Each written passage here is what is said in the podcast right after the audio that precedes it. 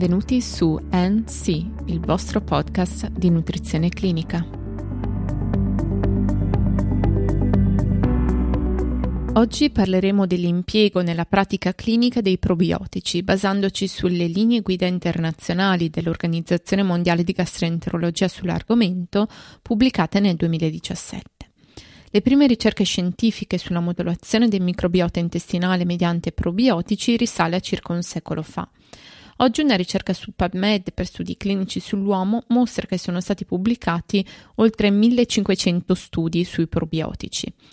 Sebbene questi studi siano eterogenei per quanto riguarda i ceppi e le popolazioni incluse, le prove accumulate supportano l'opinione che i benefici di questi prodotti sono tangibili e confermati dai risultati emersi nei diversi studi clinici. I probiotici sono microorganismi vivi che conferiscono un beneficio per la salute dell'ospite se somministrati in quantità adeguate. Le specie di Lactobacillus e Bifidobacterium sono le più comunemente utilizzate come probiotici, ma vengono utilizzati anche il lievito Saccharomyces boulardii e alcune specie di Escherichia coli e Bacillus. Tra i batteri di più recente impiego in questo ambito si ricorda il Clostridium butyricum, recentemente approvato come novel food dall'Unione Europea. I batteri dell'acido lattico, comprese le specie di Lactobacillus che sono state utilizzate per la conservazione degli alimenti mediante fermentazione per migliaia di anni, possono agire come agenti di fermentazione degli alimenti e inoltre potenzialmente conferire benefici per la salute. A rigor di logica, quindi, il termine probiotico dovrebbe essere riservato solo ai batteri vivi che hanno dimostrato, in studi controllati sull'uomo, di conferire un beneficio per la salute. Si ricorda che la fermentazione è comunque applicata globalmente nella conservazione di una gamma piuttosto vasta di materie prime agricole come cereali, radici, tuberi, frutta, verdura, latte, carne e pesce.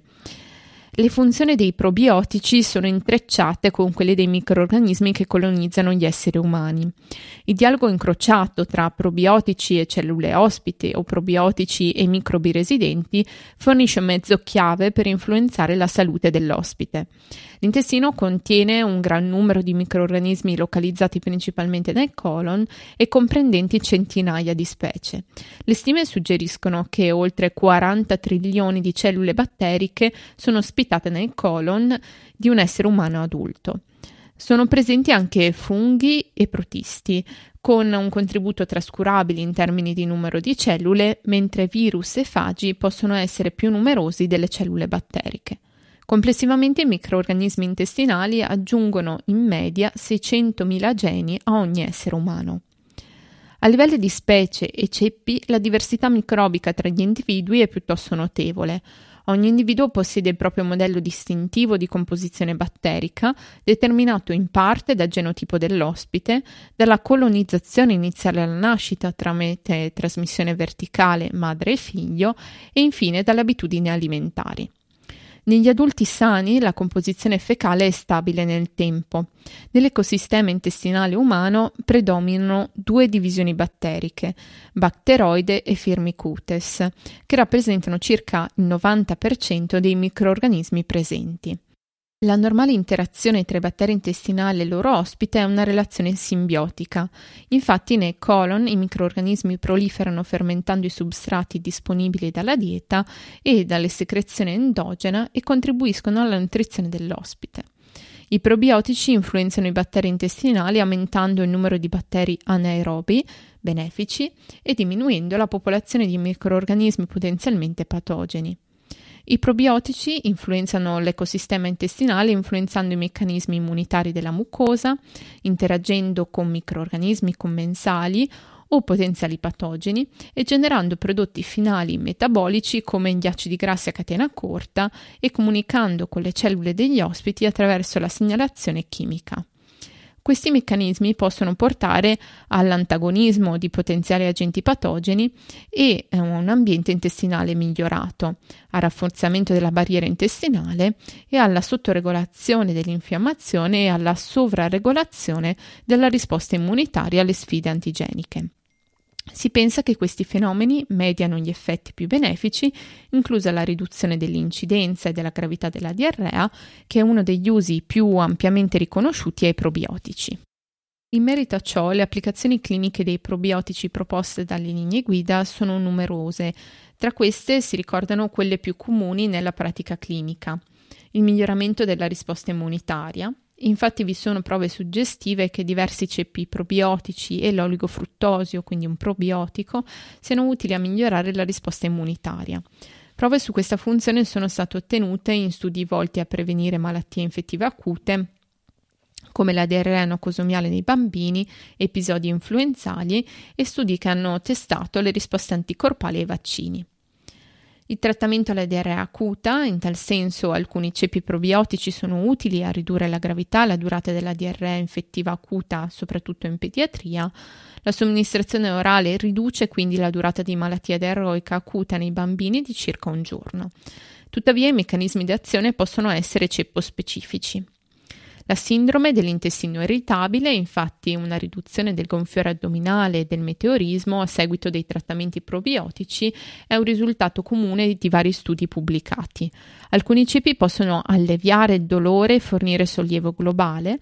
La letteratura suggerisce che alcuni probiotici possono alleviare i sintomi e migliorare la qualità di vita dei pazienti con dolore addominale funzionale la steatosi epatica non alcolica. In questa patologia l'utilità di alcuni probiotici come opzioni di trattamento per mitigare la steatoepatite è stata dimostrata attraverso una serie di studi clinici randomizzati su adulti e bambini.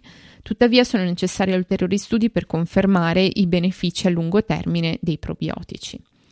La prevenzione del cancro colorettale viene sottolineato dalle linee guida che sebbene si pensi che la dieta contribuisca all'insorgenza di questa neoplasia e sia stato dimostrato che sia i probiotici che i prebiotici migliorano i biomarcatori associati al cancro del colon retto, ci sono dati limitati negli esseri umani che mostrano benefici dei probiotici e dei prebiotici nella prevenzione del cancro del colon retto. Inoltre numerosi studi hanno dimostrato che i probiotici possono ridurre la vaginosi batterica, prevenire la dermatite atopica dei neonati, ridurre i patogeni orali e le carie dentale e ridurre l'incidenza e la durata di comuni infezioni del tratto respiratorio superiore. Il beneficio netto dei probiotici durante il periodo perinatale nella prevenzione di malattie allergiche ha portato ad una raccomandazione dell'Organizzazione Mondiale delle Allergie sull'uso dei probiotici durante la gravidanza, l'allattamento e lo svezzamento nelle famiglie ad alto rischio di malattie allergiche. Sono in fase di sperimentazione alcuni probiotici e prebiotici per la prevenzione di alcune manifestazioni della sindrome metabolica, tra cui il sovrappeso, il diabete di tipo 2 e le dislipidemie. Inoltre le linee guida sottolineano che la dose necessaria per i probiotici varia notevolmente a seconda del ceppo del prodotto. Sebbene molti prodotti da banco forniscano un intervallo da 1 a 10 miliardi di unità formanti colonie per dose, alcuni prodotti si sono dimostrati efficaci a livelli inferiori, mentre altri ne richiedono sostanzialmente di più. Non è possibile indicare una dose generale necessaria per i probiotici.